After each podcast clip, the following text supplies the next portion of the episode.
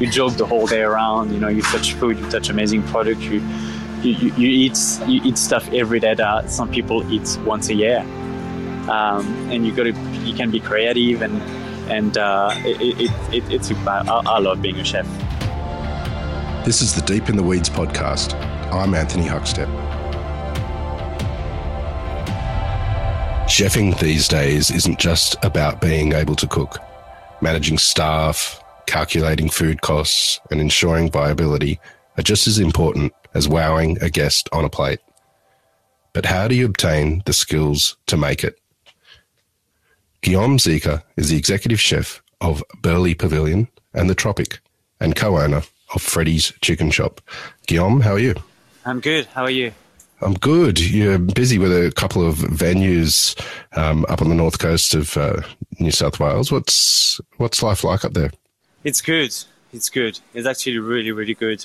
Can't really complain. I mean, the weather is not the best at the moment, but most of the time it's sunny, it's warm. You're by the beach. Seriously, there's not much to complain about. You've cooked all over the world and find yourself in regional Australia in some ways. Did you ever expect to be where you are? Not really. I mean, I'm from a big city, which is Paris, and I lived in other big cities like New York and London and Dublin and Sydney. And now, yeah, like you said, I'm in a little town called Burleigh Heads. And I'm loving it, but I guess this is life, you know. When you get older, you're more looking into the quiet areas, and you know you're done with you know going out and the big crowds and all this busy town. I want to get into all of the cities that you've lived in and the incredible restaurants you've worked at, but tell us a little bit about Burleigh Heads and what you're doing there. Well, I'm managing the Burleigh Pavilion, so we opened about 4 years ago, it's a massive business. We've got about 1,000 seats on the Burleigh Pavilion side, and then we've got about 600 seats, and then we've got about 250 seats in a restaurant. So it's a big operation, and it's in a little town, Burleigh Heads. But believe it or not, it gets so busy. And it's every weekend we're full house. There's a queue at the door. We do about 600 covers in a restaurant in a whole day on a busy Saturday. In the Burleigh Pavilion side, we don't even count. It's just mental. But you know what? It's so much fun. So I only work in small 50-seat, 60-seat restaurants my whole life. And when Ben Mei came to me and is like, "Do you want to open the pavilion for me?" I was like, "Ooh, I don't know. Sure, all right, I'll do it." And so I took it as a challenge, and designing the whole kitchen's been really, really stressful and challenging because I never really put my foot in a big business like that. But he was a big challenge, and we made it. And now it's like the business run really smoothly on the weekend, and it's great. Loving it. You've also got Freddy's Chicken Shop. Can you tell us a bit about that and how it came about? So Freddy's Chicken Shop is something that I co-own with Rob Domjan. Is someone who worked at the Pavilion as well, and Bain, the owner of the Burleigh Pavilion. So we talked about it for a little while. On the beginning, was almost like a little joke, being like, "Oh, how good would it be to have a chicken shop?" And we ended up, you know, like Rob almost took it a little bit more seriously and started looking for a site. And we ended up like, "Oh God, we got a good site. Like we might as well, you know, make it happen." And so, you know, we got into it. And September last year, we opened the door, and we've got a great corner on Gem Street on Burleigh Heads, and it's pumping. It's really good. So we simply roast chicken and some. So, like on the French rotisserie, we've got a big display of salad. We do big like hot vegetables and mac and cheese and burgers, and only chicken burgers. We don't do anything else. And burgers, funny enough, they're so popular. Don't know why. I mean, it's because we just do chicken burgers, and they're all kind of different. And you know, we use free range chicken. we marinate them in buttermilk and crown them, and it's great. Love it. How different is it running a chicken shop compared to sort of the big venue like the Pavilion? It's very different. So it's where you find it a bit challenging is that it's more fun in terms of it's less kind of it's not as serious as what we do here, because there's no table service, there's no it's all takeaway. So the atmosphere of the people working when you work at Freddy's is so relaxed, and people's got shorts on, and they got you've got music the whole day, and you see the customer, and it's so nice. But saying this, because you're only really selling burgers and chicken, it's actually really hard to find people that are passionate about it. So compared to the Pavilion, where we do much more, I won't say interesting things, because it's interesting, we marinate the chicken over there as well, but it's much easier to find passionate people for the Pavilion than for Freddy's, because of this, because we're almost a burger joint, right? Even if we're doing it the right way and toasting every buns to order, and you still struggle to find staff that actually want to do it. You mentioned that you're from Paris. Take us back to when you were young. What sort of role did food play for you? Well, I was born in Paris, and when I was born, my parents used to own a restaurant in Paris, and it was really not a big restaurant, like a really family-owned restaurant. So my dad worked there. He was a chef. He's been a chef, for 20 years. My mom was running on the floor. My grandma was also working in it. It was and a lot of family friends were actually working on it too. So it's and I was living on the top floor. So I was quite young. I don't especially remember too much of it, but it's just the fact that my whole family was really part of hospitality business. It just rolled into your everyday life, and when we do family dinners, they're always great, and my dad cooks. He's an amazing cook. So is my mom. So is my grandma. I always got great memories of family holidays. Are there any feasts that you remember that you can tell us about?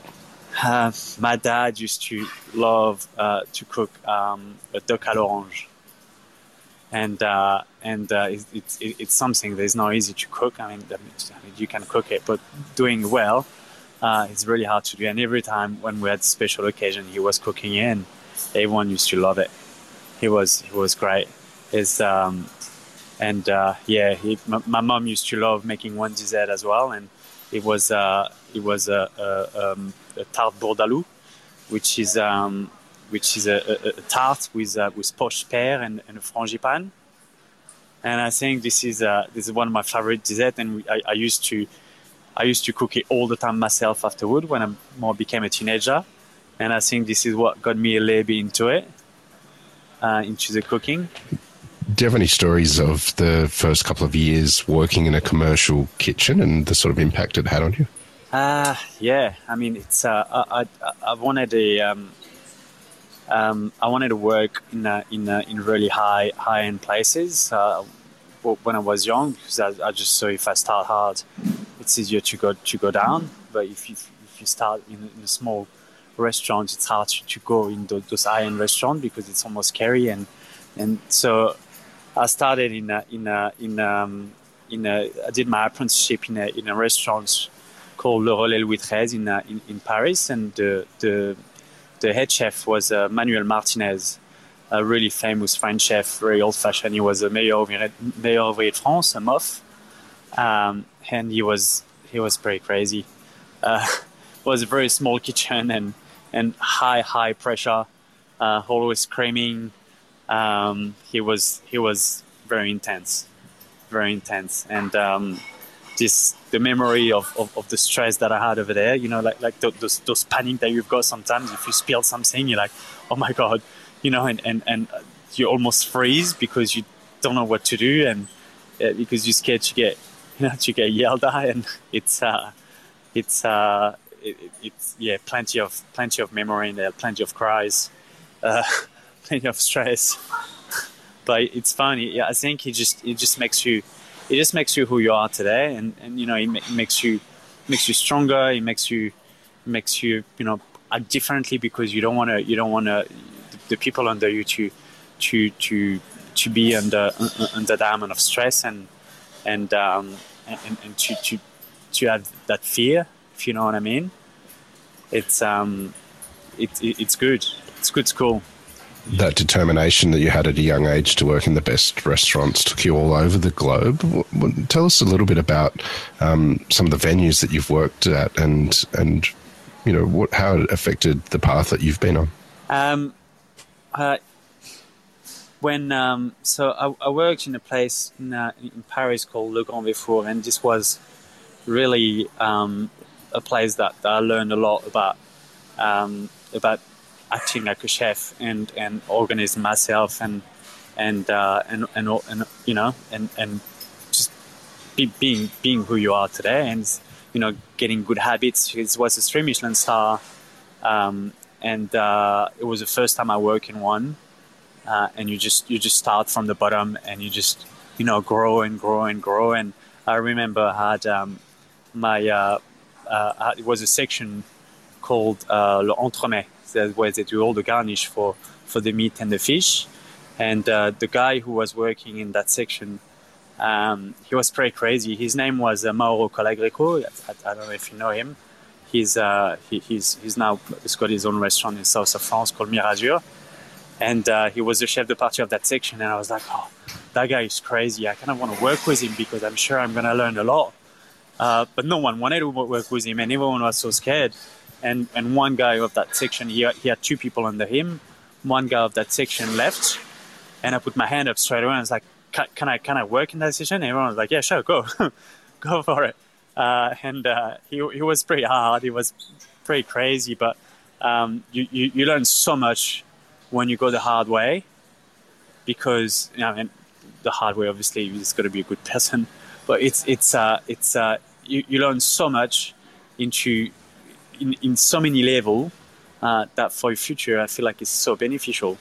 And then he left, and when he left, you opened the Mirazur. I took over the section, and because you embrace it so much, and it teaches you so much that you can actually end up, you know, doing his job. And I ended up very quickly becoming a chef de partie over there, and it was a great experience. It was a great experience. You ended up working in New York and London.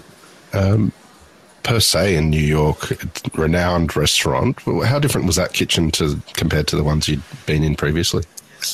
Per Se was a very special experience. It's my English when I arrived there was not the best.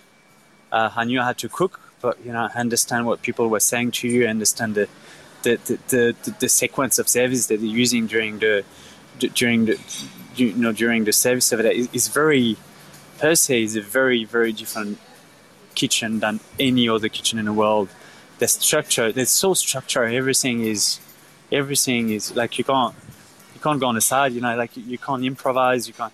It was really, really, really challenging and so stressful that place because of it. And I learned a lot over there. I don't have the best memory of it. I feel like it was almost too, you know, like not enough, it was not really run like a family restaurant. You know what I mean? It's like almost like this big company whose everything is, I don't know. It was really, really strange. And when I was there was the big economic crisis. In the world, I can't remember, it was 2009 or something, and everyone was just getting fired for nothing, because they were trying to cut down the wages, because it was not as busy as they were meant to be.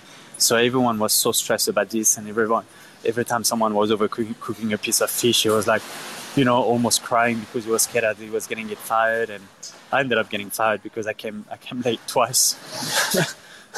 Like, it was a very, very strange experience. But on the cooking side, I learned a lot about labeling, you know, cutting a label with the scissors and putting your initial on it and everything really nice and straight on, in a fridge. It's all this, you know, like, but yeah, it was great. It was great.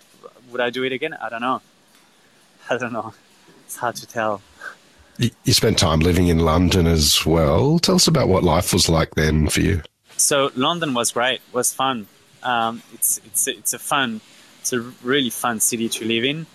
I took when I came back from New York, I sent my resume to Hibiscus Restaurant. The chef was Claude Bosi. The Hibiscus Restaurant doesn't exist anymore. Now we opened the Bibendum. So it was a 2-Michelin star at the time. And I sent my CV over there, and he was looking for a sous chef. So I just like, oh, you know what? Let's take a little jump and become, you know, and take a sous chef position. And I think Hibiscus was probably the hardest place I worked in. Claude was not always, you know, the easiest person to work with, but he was such an amazing cook. He's a mentor for me. He taught me so much. He ran his business like a family-owned restaurant. You know, you know, on top of being a great chef, I think he was really strong on knowing how make the experience great. You know, for all the waiters and the restaurant manager, from, you know, to the host, and you know, I mean, small restaurants, you clean everything, right? So, you know, you don't have cleaners, you know, so I remember him telling the waiters how to clean properly the toilets. And he was like, so if you want to make sure the toilet's clean properly, what do you need to do? So you need to sit down on it, right? So you sit down on it and you look in the corners that you actually don't look, you know, you look at the door. You look at the spider webs on the top corner left, you know, and it's true, but he does the same for everything. He used to sit down in a restaurant once or twice a week and to eat his food, and to get served by the waiters and to see what he could improve on the way they act and on the dish itself that he was eating. He was coming quite often with his friend Anthony Dimitri, who owns a couple of restaurants, who's got Michelin stars as well, and they were doing autocritic of his food and the service together, and it's a fantastic exercise, and it's something that I do here quite often, and we do briefing every day here in the Tropic, and I, almost at the end of every briefing, I ask everyone to sit down in a restaurant in a different spot and to tell me. As a guest, you know, they're here with their boring wife and they, you know, they've got nothing to do than just looking everywhere and what can they say that is not right? What can they see that's not right? And you spot so many things that when you as a waiter or as a chef, when you walk into the restaurant, you don't see them because you only focus on the top of the table and that's it. You don't look at how the dust on the bottom of the chairs or how the you know, all the plant looks like, all those little things, and it's a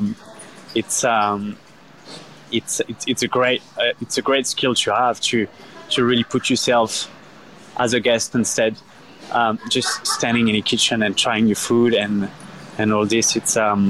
It's incredible. You moved to Australia a decade ago. Tell us about that decision. In London, I met my wife, Jess, and she's Australian, so she wanted to come back to Australia, and I was like, well, sure, why not? So we gave it a go. She's from Brisbane, but she didn't want to come back to Brisbane, so it was like, well, let's go to Sydney. There's probably more opportunity for me to get a job anyway. So we moved to Sydney, and we loved it. We loved it. I find my home in a place called Cottage Point Inn, and that was a really challenging place to take over because very, very small kitchen in the middle of nowhere, getting getting two players to come over there was hard. I was going for, I think, for about 2-3 years. I was there for 4 years. For about 2-3 years every morning, not every morning, like 3-4 times a week, I was going to pick up the fish at the market. Not because, you know, I wanted to get the best fish. It's just because the supplier was not delivering over there. and getting staff was really hard as well, because no bus was going there, no train. If you had to have a car, and it's right on top of the northern beaches. So a lot of things were really challenging, but it was a great experience. I mean, what a place! It's stunning, it's beautiful, and we made it I think we transformed it to a great restaurant. I arrived over there, and after 6 months, we managed to get a hat, and it was really, really hard to find chefs still. And I remember, at a point, like after a year, we're only three of us in the kitchen. I had a 17-year-old apprentice and a 45 years old lady in the kitchen, and we're like, oh my god, like what's gonna happen? We're gonna lose the hat. And we go to the ceremony. I went to the ceremony. I remember with the apprentice, because you know that he was not my sous chef, but he was, you know, he was the guy with who I was managing the kitchen really. And I remember getting a second hat, and I was like, oh my god, we're gonna be in trouble now. But the structure that we put in the kitchen was so strong that we ended up every time we had someone who come to work in the kitchen, they ended up loving the. What we created, and slowly we built up a great team. And my head chef at the moment that I've got at the Burleigh Pavilion, he was my sous chef over there. So I've been working with him for 6 years, you know, it's great. It's great. Everyone that worked over there, they end up being great chefs, and it's so rewarding. So rewarding, taking a place who was really down to transform into something amazing. It's you know, for yourself, it feels really good. You've cooked all over the world in some pretty incredible restaurants, but tell me about your food and your voice on the plate. Well, I'm a very simple person. I like eating very simple food, but just well cooked. I used to be different. I used to be very, you know, like love all complicated things, and slowly, I think it's when you get older as well. It's the same with living in big cities and start, you know, living in town that are much more, you know, quiet. Like with the food, it's the same. You like comfort food. It's what you want at the end, you know, like you eating a simple piece of fish with some beautiful extra virgin olive oil and a slice of lemon, you know, sometimes it's so much better than something with some eucalyptus and some weird stuff on top of it. Not that it's bad, you know, but sometimes it's just what you want to eat. And so what I'm trying to achieve on the plate is just to put good ingredients together, and to put things who's just really tasty, but just to keep it very simple. And our menu at the Tropic, it took us a while to get there, because again, you know, like you tend to always try to make it a little bit more complicated, but we end up being like, you know what, let's go simple. Let's just go simple, and let's, you know, do what people want and people are comfortable with, because we're big space, we can't do too weird either, because no one would come. And now with our menu, it's actually really hard to change it, because it's so almost classic that as soon as we take one dish off to replace it with something that, you know, that's good as well, but it's different, they're like, oh, where's that dish? You know, it's like, so we end up hardly ever changing our menu, but we just run with specials to bring things exciting, because it's so almost classic, you know. It's like in a pizzeria, you got a margherita, you got a capricciosa, you got a prawn pizza. You can't change them, you can't take them off. That is true, you know. You go there and you're like, oh, you don't have any margaritas? Oh, no, we like, you know, doing margaritas with, you know, the fancy stuff. Oh, okay, cool. You know what I mean? It's different. So this is us in the Tropic. It's really what we do, and I love cooking this. I love eating in the Tropic. It's great. You briefly mentioned the importance of the structure in the kitchen while you're at Cottage Point Inn. One of the things you've created is a program designed for chefs to help calculate food costs and manage recipes. Tell us a little bit about that. So, yeah, about 5 years ago, I wanted to use be a bit more. I always did my costing on the spreadsheets, on an Excel spreadsheet, like I think every chef does. And my spreadsheet was so complex that it was actually really frustrating. So I was like, I'm gonna have a look if I can find a program online that does the job. And I couldn't find something really that I was happy with. So I was like, maybe I should just build one. And this is how Chef Notepad got created, and so I designed it around the way I work and the way I want things to be done, and the way I always worked, and slowly when I started having some people using it, they say, do you think you could do this, and do you think you could do that? So slowly he evolved to suit a lot of other people. How much of a difference does being on top of all of this sort of stuff in the kitchen make for the operations that you do with the kitchen? He actually makes you more confident in what you do. You know, there's a lot of you always ask yourself so many questions, saying, is it actually worth it to do that dish? Do we actually make enough money? What can we do better? Like, you know, like is that set menu, that waiting comes up, like, is it the right price to sell?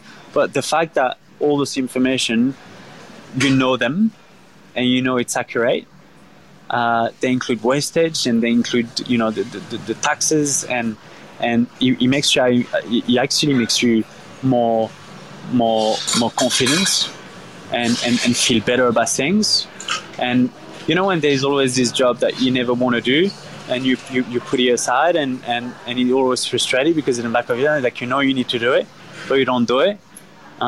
Very often it's because you don't have the right tool, but it's just so it makes you feel good that it's actually done properly, rather than be like, I'm on top of my food costs, but like, do you really know? Like, there's a dish who brings all your food costs down, but you don't know it. You know what I mean? It's so important those days to be on top of your food costs, you know, to your spending and how much cost the food that you put on a plate. Like, prices is so high. They're going up and up and up, and it's really hard to put a price up on a menu. Suppliers don't really mind putting the price up, but like, as a restaurant, it's hard. And knowing that you're doing the right things for the, you know, to be profitable as a business, it's good. It's very important. You worked in some pretty incredible restaurants all over the world. How different is working in a kitchen in Australia and the Australian culinary landscape compared to your experiences abroad? It's hard to tell, I think, because in every kitchen around the world, 10 or 15 years ago, it was really different than the way the world is now. I mean, I was not in Australia 10 or 15 years ago, but I'm sure they were working more than 8 hours a day. At the moment, you know, it's really, I mean, we used to work, you know, 12, 15, 18 hours a day, and it was normal. And those days, it's not normal anymore. Like, it's normal, a full day, it's 8 hours. As soon as you do 9 hours, you're like, oh, that's a lot of hours. You know, I'm a bit tired. So 10 years ago, it was very different. And so it's really hard to compare, you know, the kitchen in the world. You know what I mean? But yeah, it's very strange. You've built an amazing career and had such an impact upon your arrival in Australia. What do you love about what you do? Is the atmosphere in the kitchen. It's something you would miss. I don't know, working in the office and or doing something else. It's, you know, you kind of working with this little family. You talk to, you joke the whole day around. You know, you touch food, you touch amazing product. You eat stuff every day that some people eat once a year. And you can be creative and it's I love being a chef. I don't know. I don't know what else would I do if I was not one. It's I'd be lost. Well, it's amazing what you've done since you've been here. Please keep in touch, and we'll catch up again soon. All right, sounds good. Thank you. This is the Deep in the Weeds podcast. I'm Anthony Huckstep. Stay tuned as we take a deep dive into the lives of the incredible people who ply their trade in the food and hospitality sector. Special thanks to executive producer Rob Locke for making this all happen.